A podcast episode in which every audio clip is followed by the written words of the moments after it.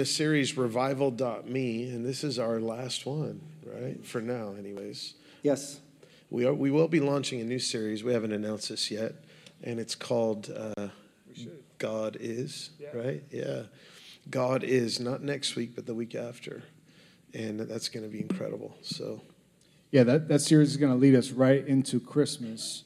It's going to be powerful. We've been talking about it in the staff. So, stay tuned. God is, yeah. So, this is the final uh, of Revival.me. And we, we thought let's do a little, little questionnaire, a little uh, question and answer time, boys and girls. And so, I'm going to pose some questions for these two. How many of you were here for the first two and you're here for the third yet? Yeah, you want some more? There's a couple. Well, yeah, you have to be here. So there might be there'll probably be some same uh, questions, but we'll probably expand on them. All right. So we're talking about revival upon us. So revival upon us. So I want to ask the question can you can we name all the revivals uh, that we had? Revival in us, revival. Can you? Revival in us, revival through us, revival around us, revival before us, revival ahead of us, and revival upon us. So, what is the difference between all those and revival upon us? Like, if I say revival in us, and then you say revival upon us, what is, the, is there an, actually a difference between the two? Yeah, I mean, this idea of life, you know, Jesus is revival, right? Does everybody agree? Yeah. Jesus is revival. He is life, and He has given life to each of us. So there is actually uh, this spark that has happened that has made us alive, and we're like in relationship now, and and that happens to each of us in this room, right? But what does that look like us as a corporate body together? where now like revival is upon us. And I, I like, I think about Jesus at his baptism, that the Holy Spirit came and rested upon him, right?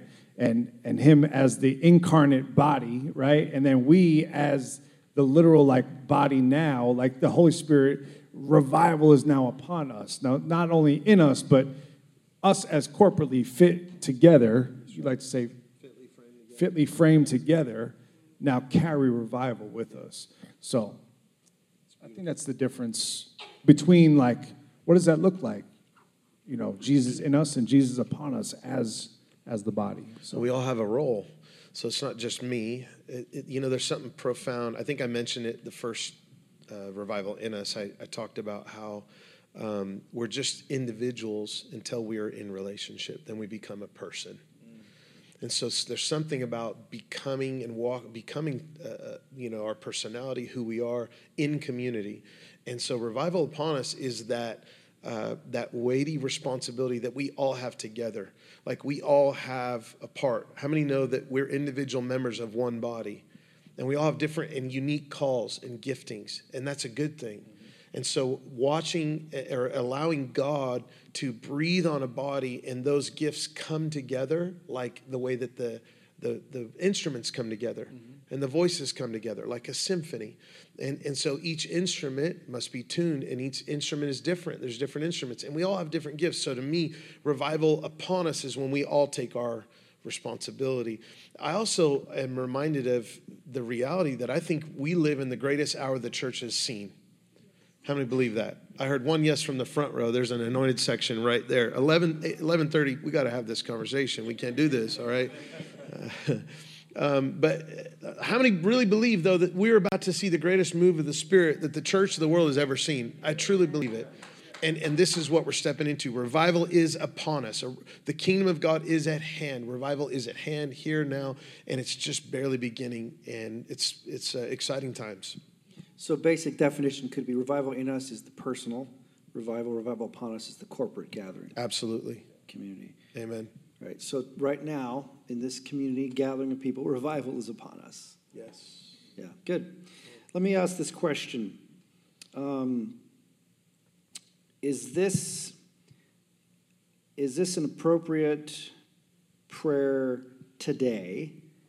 Which a lot of us pray, a lot of Christians pray. If my people who are called by my name will humble themselves and pray and seek my face and turn from their wicked ways, I will hear from heaven and forgive their sin and heal their land. It's kind of like a revival prayer. Should we pray for revival? So I, will I'll talk about the scripture, and I would say yes, but in the paradigm of the new covenant, like what does it mean to seek God's face? Because in the old covenant, seeking the face of God was something that required you know, I mean, it was like legal and law. And, and when the priest went into the Holy of Holies, it was once a year, and there was a cleansing ceremony. Now, we, the Holy of Holies is now in us. So in the Old Testament, we sought the face of God. In the New Covenant, we've been brought to the face of God in Christ. So seeking his face now is turning my heart to him. And, and so, yes, I think the prayer, there's principles from the prayer, but we don't, it was written to people under an old covenant uh, that we're not under anymore. So we don't take it in the same sense. We can take it through Calvary. Anytime we read the Old Testament, take it through Calvary. What happened at the cross? What did Jesus do to accomplish this? So we're not trying to earn something to get a blessing. We've been blessed. What we need to do is orient our hearts at what God has given us. Amen. And what repentance is and all that. So I think in that sense, yeah, it's healthy, it's good. But God has given us so many things that we pray for, and those are prayers God can't answer. So I don't want to pray prayers God can't answer. Amen. How many times do we ask God? I've heard Bill Johnson say this. We pray like, "Oh God, be with us." He's with you and he'll never leave you nor forsake you.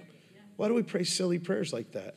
Now, I think we know what we mean. Be with us, like, you know, I want to walk in your blessing. But sometimes we say things. So I think that revival is happening. And, and so, in, like, we're praying for things that God wants more than we do. What we need to do is posture our hearts to receive and be an outlet of revival. And so that's how I see it. It's, it's more of a, the old covenant was a cry for deliverance, and the new covenant, it's a shout of dominion. We proclaim freedom to the captives.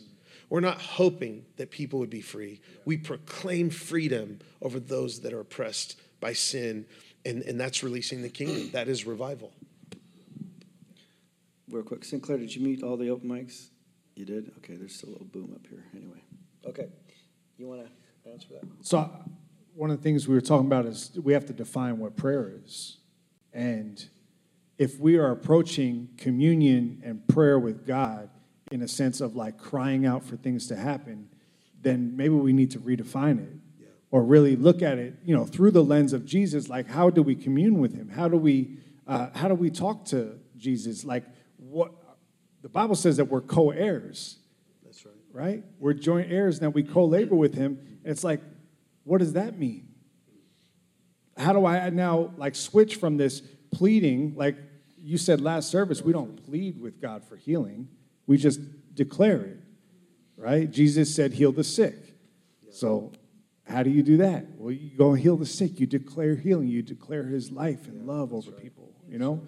Um, so, do we pray for revival? Well, it depends on what your definition is of prayer, you know? And we seek God's heart. I love that. That's like my, I, I my prayer for revival is I want to know what your heart is for this so that I can then go declare it, right? And each of us are a walking revival. This whole idea that we're the temple and now the Holy of Holies, like, I don't think we realize the magnitude of that statement. That each and every one of you are a Holy of Holies, and that together we're fitly formed together to create a holy, a holy of a giant one, right? And that all the churches in the world now are fitly framed and being built into this spiritual house. Right? It's it's it's such an amazing mission. When you talk about like the greatest time to be part of this, like we're seeing it happen. We're seeing the church flood the earth with love. Yeah. And um, I, I can't even imagine what it's going to look like for my kids. You know? Yeah. Our, our ceiling becomes their floor. I just wanted to add that sometimes when we think about prayer, it's like we think they're spiritual brownie points, and hopefully God hears. I think we have to be a praying people. But when we pray, like we're not, we're aligning with God. We're not trying to add up all these brownie points and hoping that God moves. How many understand what I'm saying? prayer is more about it's for us to align with the kingdom reign of God and then release it in the earth, you know? To the degree we're submitted to it, is to the degree we can release it. And uh, and so that's that's what I see. Yes, we have to pray. Prayer is important. When Jesus said, uh, "You couldn't cast out many, uh, but by prayer," or they, they couldn't cast out the deaf and dumb spirit, right? He says these only come out by prayer. And some translations say and fasting. That was added to a works based from a works based mentality. Mm-hmm. But what Jesus was saying is, I pray and you don't. I'm aligned with my Father and His reign in the earth. You're not. Yeah. So get aligned. I think that's an amazing statement is why did Jesus pray? From what position and purpose did he do that? Yeah.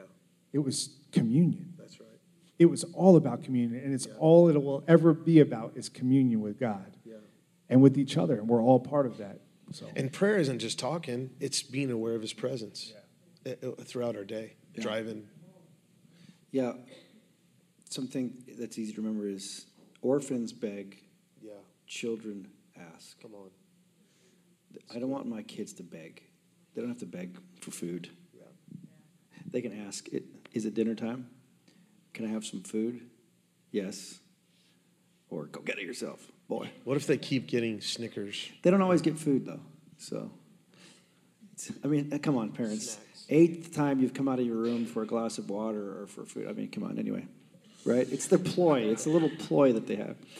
Um, well, I think that that's a good point though, because like, are we hungry? Like, oh, I have to hunger for God. Yeah. Like, are we starving or are we, are we sitting satisfied? at a table? Yeah. And are we? Yeah. Are, do we have an appetite for what's in front of us and we feast on Him? Yeah. Because Jesus said, if you eat eh, like the bread that I'm going to give you, you're not going to hunger anymore. So can you be fully satisfied and fully hungry? I, I think that it's it's feasting on Him continually. But not from a place where oh let me let me you know uh, climb this spiritual mountain so I can eat a meal. Like I have to hunger for God yeah. and I'm going to fast and pray. No, feast on Him. He's yeah. given us Himself, yeah. and that's what we feast on. It's good. Um, revival upon us in the corporate sense. There's people here. Can you have true revival without unity? To start? You want to start? I can start. Go ahead. Yeah. yeah. Uh, I don't think that's possible. And unity and also community, like they're one and the same. Like I don't think you can have revival apart from community or unity. And you know, you might need to. So, would you define unity and community in your eyes? Yeah, I mean, yeah, I don't, I don't know that. Because unity doesn't necessarily mean you have to agree. No, so not at all. De- how do you define unity then? I mean, if we have diversity, each of us have a different flavor. Each of us have something to, different to bring to the table. Each of us have different gifts, right? Glenda dances. You sing. I, I, I dan- rap. I dance I too. rap. I dance. um, I uh, I make coffee. I don't know. Praise God. Point being is that, like, in mission and purpose, yeah, there you go. And this is a big thing for me, especially lately. Like, we talk about identity, and like, we, our first identity, purpose, right, is to receive love, to be loved by God, to help, to receive love and then give it out to each other and be loved to one another, right? In mission and purpose, after that, after that initial identity, like, God has stuff for us to do. Mm-hmm. And it's like sometimes like we get so caught up in just like resting and like being still and that's beautiful and amazing and we need that. But like i have things for you to do. And that's that's part of like who we are is like no god is a creator and he has things for you to create with him. So each of us as we partake in revival right? Each of us are, are are holding or carrying a piece of revival at Encounter Church. And if you don't carry your piece, there's going to be a piece missing. It's like you reveal a piece of Jesus that I won't see without you. That's right. That's, That's good. and all the people that they're called to reach and touch and disciple and You reach people that I can't. You talk a language that I don't. I speak in tongues. Now, I, I agree with what you said, but I'm going to give another perspective. Maybe it's another side of the same coin. I think unity, true unity, is a byproduct of revival. And I think revival's broad. So, like, God gives us life, and then we're coming alive, and ultimately we will live eternally. So I think it's a broad perspective. Revival means like to give life, that which is dead come alive. And I think when God breathes on the church, then that diversity becomes one. It, it, you know, it's it's the fitly framing together. It happens in the manifest presence of God, and so I see it as a true unity is a byproduct. The only reason I'm saying that is because sometimes I've seen this.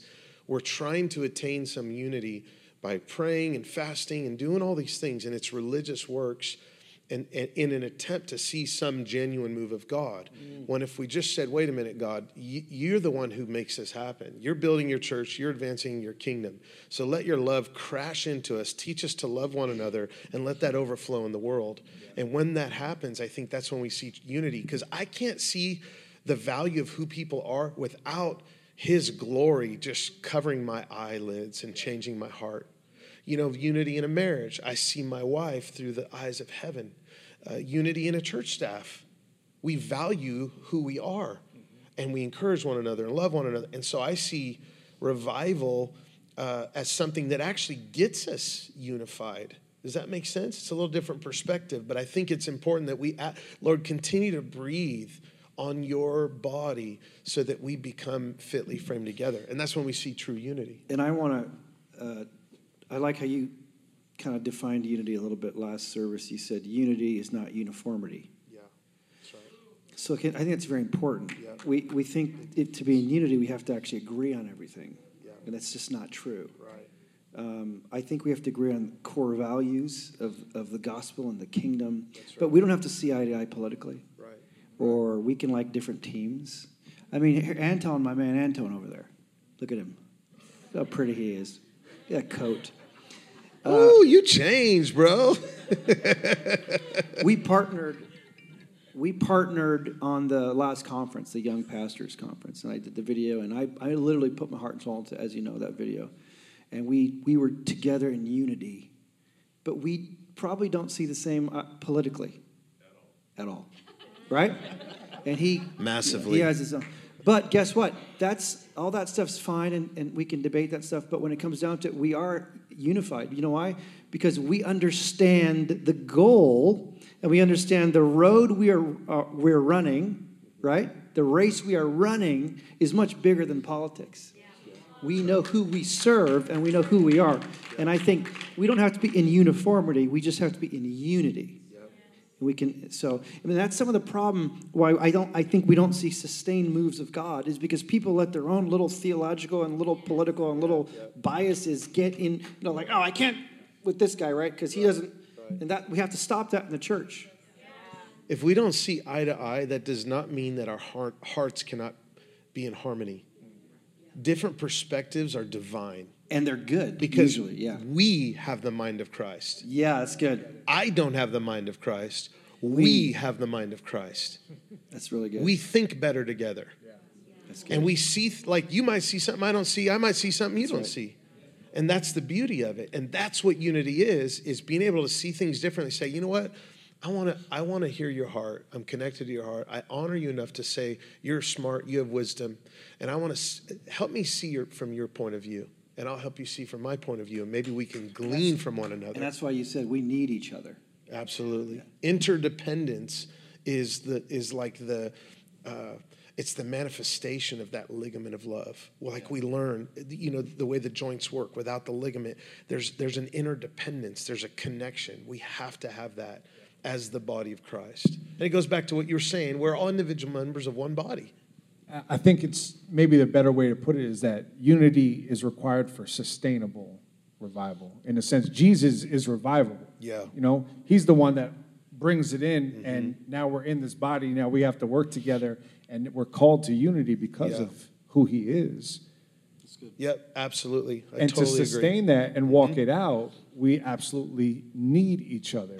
So it's like the byproduct is unity, and it's also the thing that now life giving power in unity is now carrying it forward. You know, there's such a shift in the church. Like many of you guys, you, I don't know if, you know, everyone here is a visitor or uh, everyone here is a member, some are visitors, but like some church cultures, it's based on a like solo personality type of revival. Mm-hmm. But this is what is happening in the body of Christ. There's a shift. It's becoming that symphony where we're, because if someone falls, we, we lift them up. We that are strong bear the infirmities of the weak. The Bible says, bear one another's burdens, fulfill the law of Christ. There's this beauty about you know sustaining helping one another we're, it's like we're joined heart to heart arm to arm and we're marching forward as the army of god and it's not just one person or two people doing all the stuff right.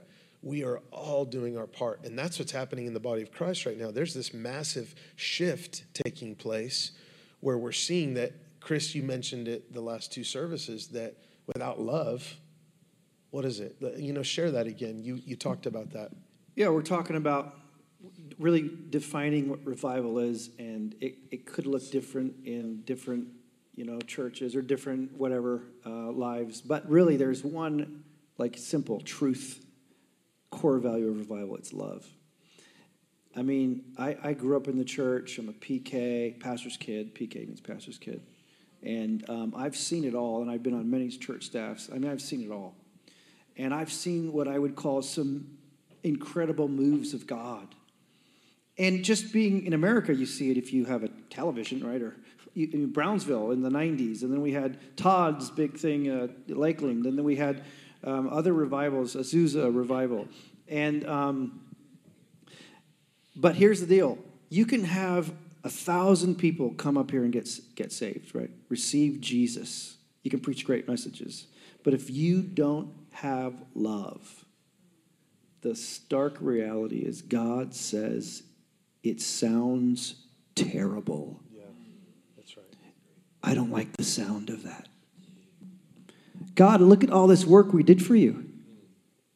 I don't I didn't like the sound of it because there was no love. So we have to have love. And this is why we can be in unity without uniformity because I can love you and disagree with you and go, you know what? But the bottom line is we're both going the same direction. Let's go.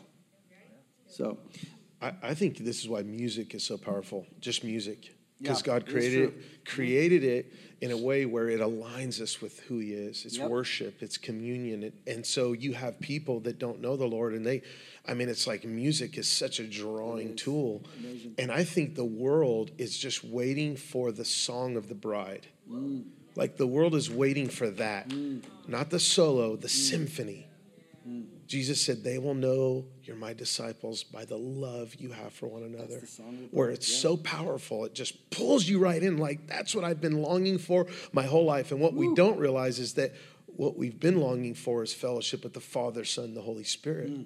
Because the, the symphony of community, church, is an expression of perichoresis, that divine dance, the love between the Father, Son, and the Holy Spirit.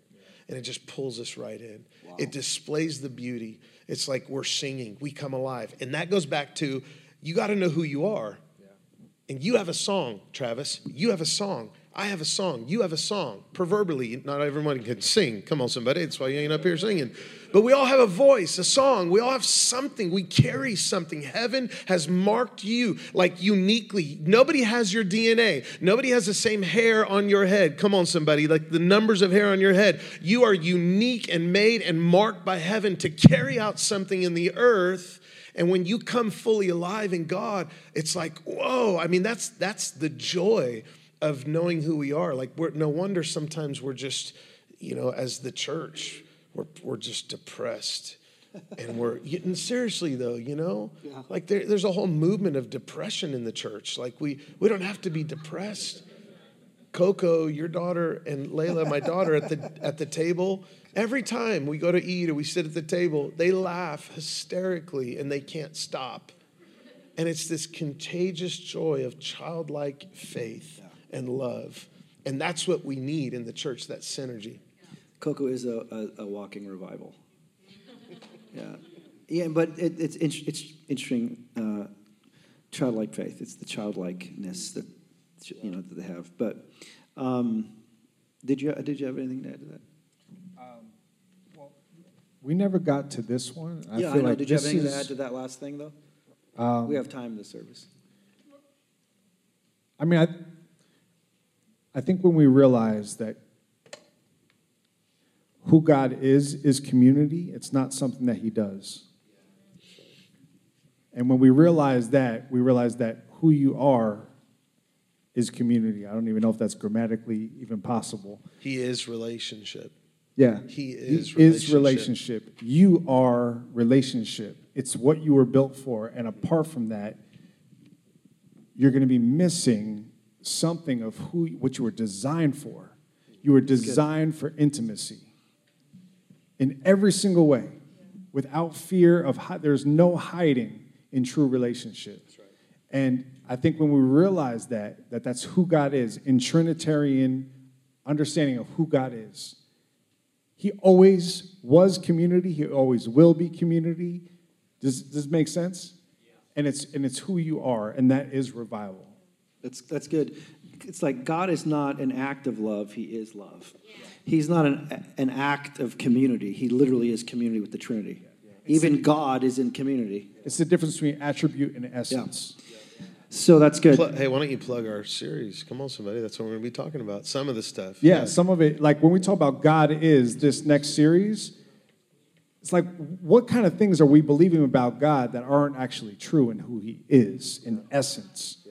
Right? That's right. So So, yeah, we didn't ask this question in the last two services, but um, practically, what does revival look like? So I'll say this revival upon us, uh, practically, that's a corporate thing. What does that look like in the community, revival upon us? But then, what if, in, what if I'm coming to church and I'm seeing revival and I'm not experiencing it in my own life? What, what do you tell that, that person who said, I don't, I don't feel, I don't see it, I don't feel, I only see it on Sundays and with my brothers and sisters. I don't feel this at all. I don't see it in my own life. What do you say to these guys? it's a simple question, and I know it, it sounds so simple that it, sometimes it's hard. It's are you in community? It's a real, real question though. Like, you're not experiencing revival. Well, are you in the thing that you were designed for? Are you sitting face to face with people that love you and are willing to like help you work this thing out? Are we being real and vulnerable in front of people when we're scared, when it's challenging, when it's hard to like admit things? Uh, when it, are we in those type of situations? Because I'll tell you what, you you you get into that and you start being vulnerable in front of people. Revival is there. Like there is life in those situations. So if that's you and you feel like eh, personally like i see it i hear you guys talk about it you guys worship you guys seem really joyful i see your families i can see revival the fruit of it on people's lives but i'm just not experiencing that like come come to the table how many of us are not we've been welcomed and invited to the table but have never actually like taken our seat We- We'll open it up at the end, yeah. Yeah. Of course. Anton has a question, of course. I, I love that because um, that, that that's been our journey when we planted the church. It's like, all right, what is what does revival look like practically? I don't really, I kind of know, but I think it looks like something I haven't seen too. Like I'm still anticipating. I, I I know, I know it's there, and I see the manifestation of it, and it's more is coming, and and that's what walking in the light is. Walking in the light and the revelation of who God is. This is why the Bible says in 1 John 1, when we walk in the light as He is in the light, we have fellowship with one another, and the blood of Jesus cleanses from all sin. So not only do we really know each other and we can be known, but we experience His true cleansing, forgiveness, mercy, the reality that we've been bought with the precious blood of Jesus. And I think that what we have, the beginning of intimacy happens when we are okay with being rejected for who we really are instead of being afraid to uh, be loved for who we're not. Like we, you- does that make sense? Did I say that right? Like sometimes we'd rather be loved for who we're not than rejected for who we really are. We can't be afraid for rejection. And when a community walks in love and acceptance, I'm not going to judge you. I'm not going to condemn you. I'm going to look around. Matter of fact, I would hope you'd look around my flaws too. Because the minute that we get so familiar with each other that we're looking for that plank or that speck, we've got a plank in our own eye. And true meekness in community is to look around somebody's sin. Say, I'm not, I can get close enough to you. And uh, when I get close enough to you, I'm not going to do it, Travis. It'll be awkward. But I'll see my reflection in your eyes. And, and that's what happens with God. Come on, somebody. Brotherly love. Greet one another with a holy kiss. Go ahead, lay one on me, son. but when when you that's true intimacy though. That's true intimacy. There's an interchange. The word koinonia, that's what it means. But we have to be uh, courageous enough to to just let the light in, let the light of who God and just here, this is who I am. Live from the heart. And I think that's good. And I will say, I, adding to that, I think you can be. I have different maybe different perspective. I think you can be in community and in the midst of community and not experience personal revival. Kind of like what you're saying. I can come to the table and I can sit there and I can I can close my heart off. We haven't let it in and so fully. I think I would tell that, that I would tell that person, okay, you've come to the table, you've done all this, but guess what? You don't know who you are. Open your heart, just like you're saying. Open your heart and let God uh, do what he needs to do. As you're saying that, I saw this picture. This this is ringing a little bit. I saw this picture of a like a seed in the ground. It's in the perfect environment to bear fruit and give mm. life. Wow. But until it cracks open, wow, that's good. There's no life. That's good. And so you might, some of you here, somebody watching, sometimes we are surrounded in yep. the perfect environment, but until we open up, we can't really see that reproduction and that life that God intends. But I will say this, uh, though, I think it's a lot, uh, it's hard. Like if you're in real community, you're going to either crack open or you're going to leave. you're going to do, it's one or the other is going to happen. Or you're going to stay frozen. And, and the thing that you were meant to reproduce never happens. It's like Jesus said that the commandment uh, of men, the tradition of men, nullified the power of God's word. It's like you just stay frozen. I've been in that place, being frozen in the right environment, but shutting my heart off and not allowing that. Okay, let's. Uh, it's about one o'clock. Let's just take a, a couple questions. I know Anton had one. Um, let's start with Anton. He well, started it because we're streaming. You say the question. I'll repeat the question so that. I think it's layered somehow. I think listening to the,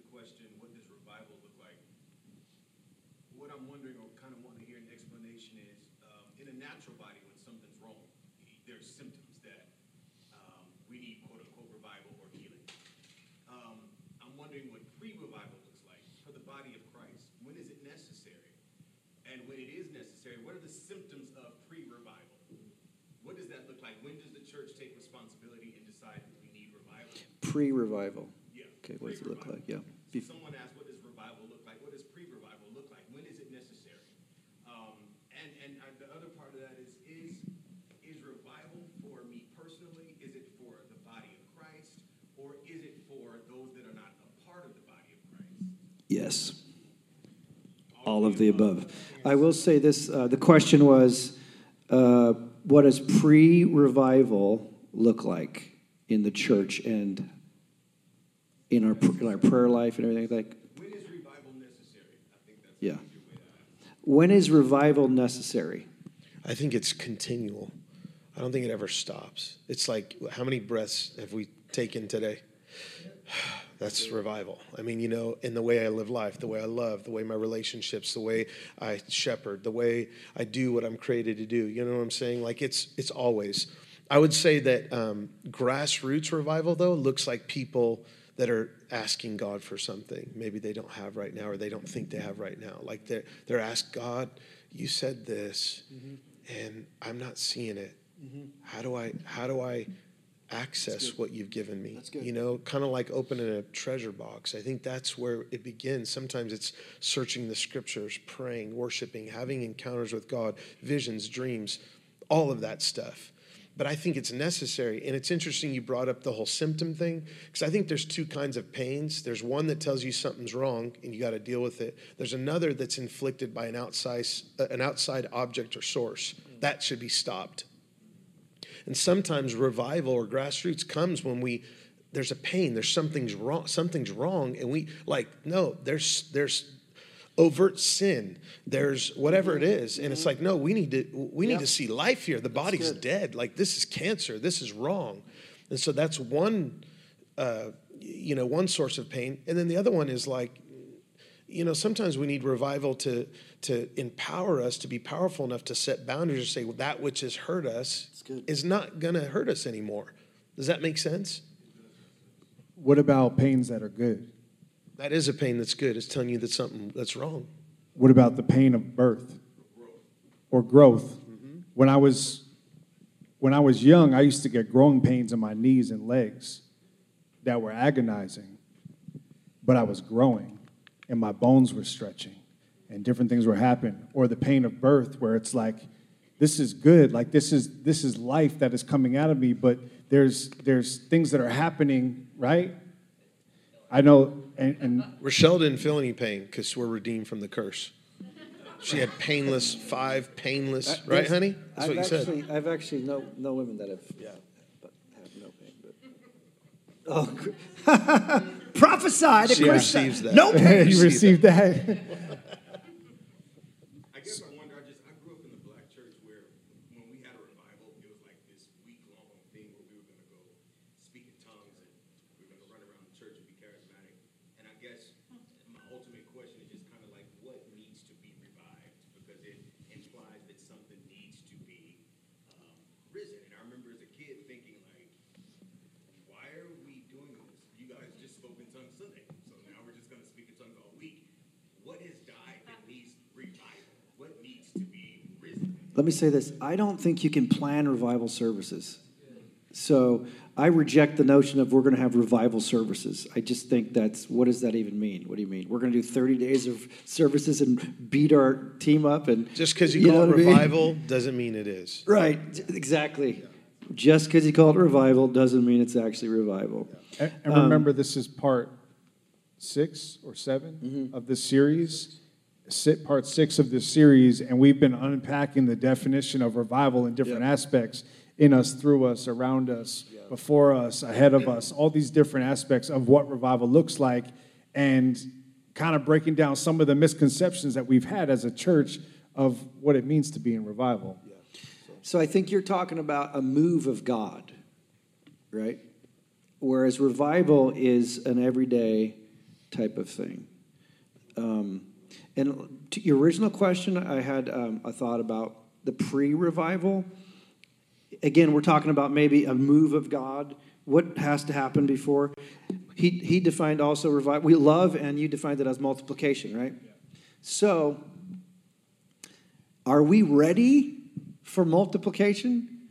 Tomorrow, next week, if there's a thousand people in here, guess what? We're not staffed for it. We're not ready. If that's the definition of one of the definitions of multiplication. So I think sometimes God pre-revival is God getting your heart, your mind, your soul, your spirit, your people ready to go because something's coming. And so I think God's such a good God. Until you're there, He's going to say, "Hold off now, hold on now. You're not ready quite yet, but we're getting there. Some growth. Going to get through some growth before this happens on on the on the practical, uh, you know." I want to interject one more thing because I think sometimes we over compartmentalize these definitions revival, renewal, awakening, whatever. I think it's God just breathing life into us, into people individually, corporately. And so I think sometimes having those meetings, like, hey, we're making space for, for the Father, the Son, the Holy Spirit to do whatever He wants to do. So, like, if you and I, Anton, are like, hey, Wednesday, let's go pray in my office for two hours, we're making space. I mean, you know, you if you if you say, Lord, just whatever you want to do, God know. I mean, we know that like the wind of heaven is going to blow, and so that's what we did. That's how we planted the church. We just made space, and we got together on Sunday nights to pray, to worship. God, what do you want? What do you, what's on your heart? I want to know your heart. And so I think that is a part of the grassroots element of revival, not just calling it revival, but let's get together and pray. Let's get together and worship. Let's search the scriptures. Let's let's go for it. And I think that stirs up, um, you know, like awakening and revival. It's healthy, It- and God uses that. So that's good. In the seven, uh, the seven day example you used, uh, I like that definition. we're making space for God. Yeah, so call it revival service, whatever you want. But really, it's like, I don't think you can just say, here's revival. Like, God is, it's going to be in these seven days, and that's it. We're But hosting his We didn't really answer your question, though, about what needs to be revived. I think that's just. Everything needs to be revived. Yeah, and I think that's a personal, you know, thing. What in the church needs to be revived, so. Eugene? Yeah, um, I think my question, because it sounds like, um, you know, I love like war movies. And it sounds like we're gathering up volunteers in, in the town to go out for Christ. You know what I'm saying? That it seems like you're recruiting soldiers with love. And because I think in the revival, we, I don't want volunteers. I need you to step up and get to work. I, I heard that, you know, and, but also that folks need to be appointed, right? And so I think my question is, what type of platoons are you appointing in this time of revival? Does that make sense? Yeah, absolutely. So I think that there's a, uh, a structure or a wineskin forming for church leadership in the body of Christ. And we're, we've come to a place where we're like, all right, we're making space for that. What does that look like? And first of all, it's all based on relationship, getting to know people's hearts. This is why revival at the table is so important. Uh, and I would say that, you know, whether it's just somebody who attends a church, they can participate in this corporate thing that we carry by loving, serving, giving, doing what even finances, everything. And then there's people that rise up into places of leadership where they are appointed as a like a pastor or a, a teacher or whatever. Um, and so there there's a there's I think there's a different element to that. There's somebody who serves, you know, somebody who, who leads, and then you have people that oversee. And, and so that's all a part of it. That's all a part of you know, the, and not in a hierarchy sense, but in a in a humility serving sense, in a servant leadership sense. So I absolutely agree. And I would say that uh, you know, like we have some teachings on fivefold ministry stuff. I don't know if you're familiar with that term, but in Ephesians 4:11, and we break down apostle, prophet, evangelist, pastor, teacher, and what does it look like uh, as a church that says we believe in that? So, but it's not just about title, it's about function. And so I think we're still learning our function. Mm. And we're learning to maybe get rid of the titles for a while. It doesn't mean you don't call me pastor or call the, us pastor, but like sometimes we got to unlearn the culture of flattery to really learn honor. Mm-hmm. And so I would say, I would say, like, this is what I'm praying that we learn honor and we learn love and allow the wineskin to form. And when we kicked the service off, I was teaching out of Thessalonians where Paul's like, pertaining to the way you love each other, he's like, I don't need to say anything. You've been taught by God how to love. That to me is the beginning of all revival. That's where it all starts. That's the spark, the flame. And when we learn how to love, that just grows and it continues. And then we love the world. We love people that, that are unsaved. It always overflows, and it should overflow. And the church then becomes this refuge. That's what we want to be. We want to be a, a refuge for the broken, a strong family to bring in people who think they're orphans and they don't realize they have a papa and they have brothers and sisters that love them. Um, and so I'm open to what God has. And I think there's things I see and I feel like, yeah, I'm pretty settled. I look at scripture and I'm like, I, I could see this and I believe this. And I believe in fivefold ministry. And we're learning what works, we're learning what doesn't work. We're learning what works good for us and what doesn't work good for us, you know? And, uh, and so I I think that it's unfolding as we go and as we grow. Does that make sense? Okay, that's good. I think, uh, all right, everyone's quiet. Okay.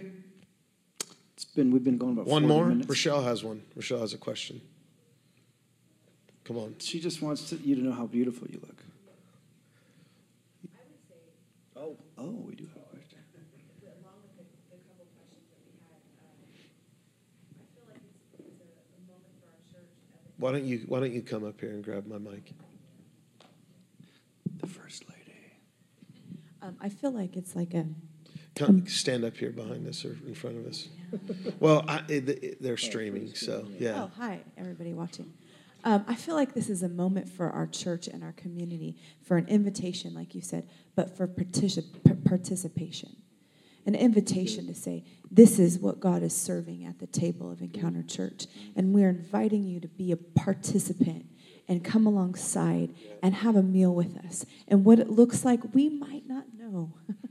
and that's okay. But what we're experiencing, the life giving love that's coming from Abba, what we're experiencing is tangible in a way we might not be able to communicate, but it's an invitation for you to participate because what God is doing here in our midst is really, really beautiful. And, um, and I think this whole series has just really led up to a place where we can all say, you know what? We might not know what it looks like and revival, what we know, it's not just meetings. We know it's not just um, one person making everybody fall out. We know it's not these things we've seen in the past, but what we know it is, is a revelation of the goodness and love of God, but an invitation for all to come and sit at the table and partake with us where there's no hierarchy and there's no one person in charge, but everything that they're saying, the wisdom that's coming from these guys this morning, is just an invitation to participate in the renewal of heaven and the reviving of life and the goodness and love of the Father.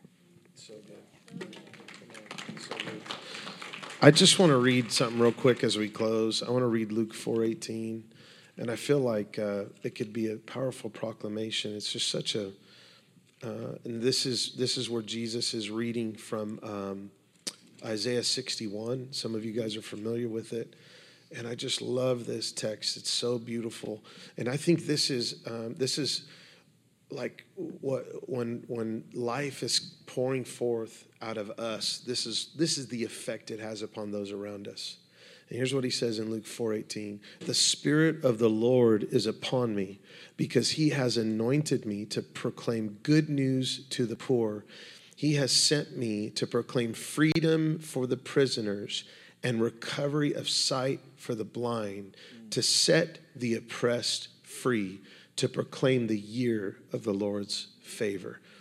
I feel like that could be a really good centerpiece for us as we close this service out. This is what we carry. And, and maybe that's helpful to the answer, all of those things. And sometimes we need that, you know, sometimes we don't see things. And um, I just believe God has, in the beginning, when we started the church, God, that was, this, this was branded. You remember, honey? This verse was branded on our hearts this is what we're called to do isaiah 61 and if you read in isaiah 61 it's really powerful you know you read the whole chapter so well you got one of you guys want to close this out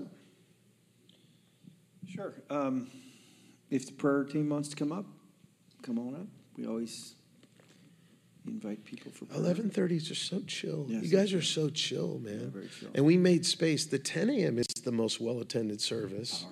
And so you all come at 11.30 you need to bring folks with you. Come on somebody.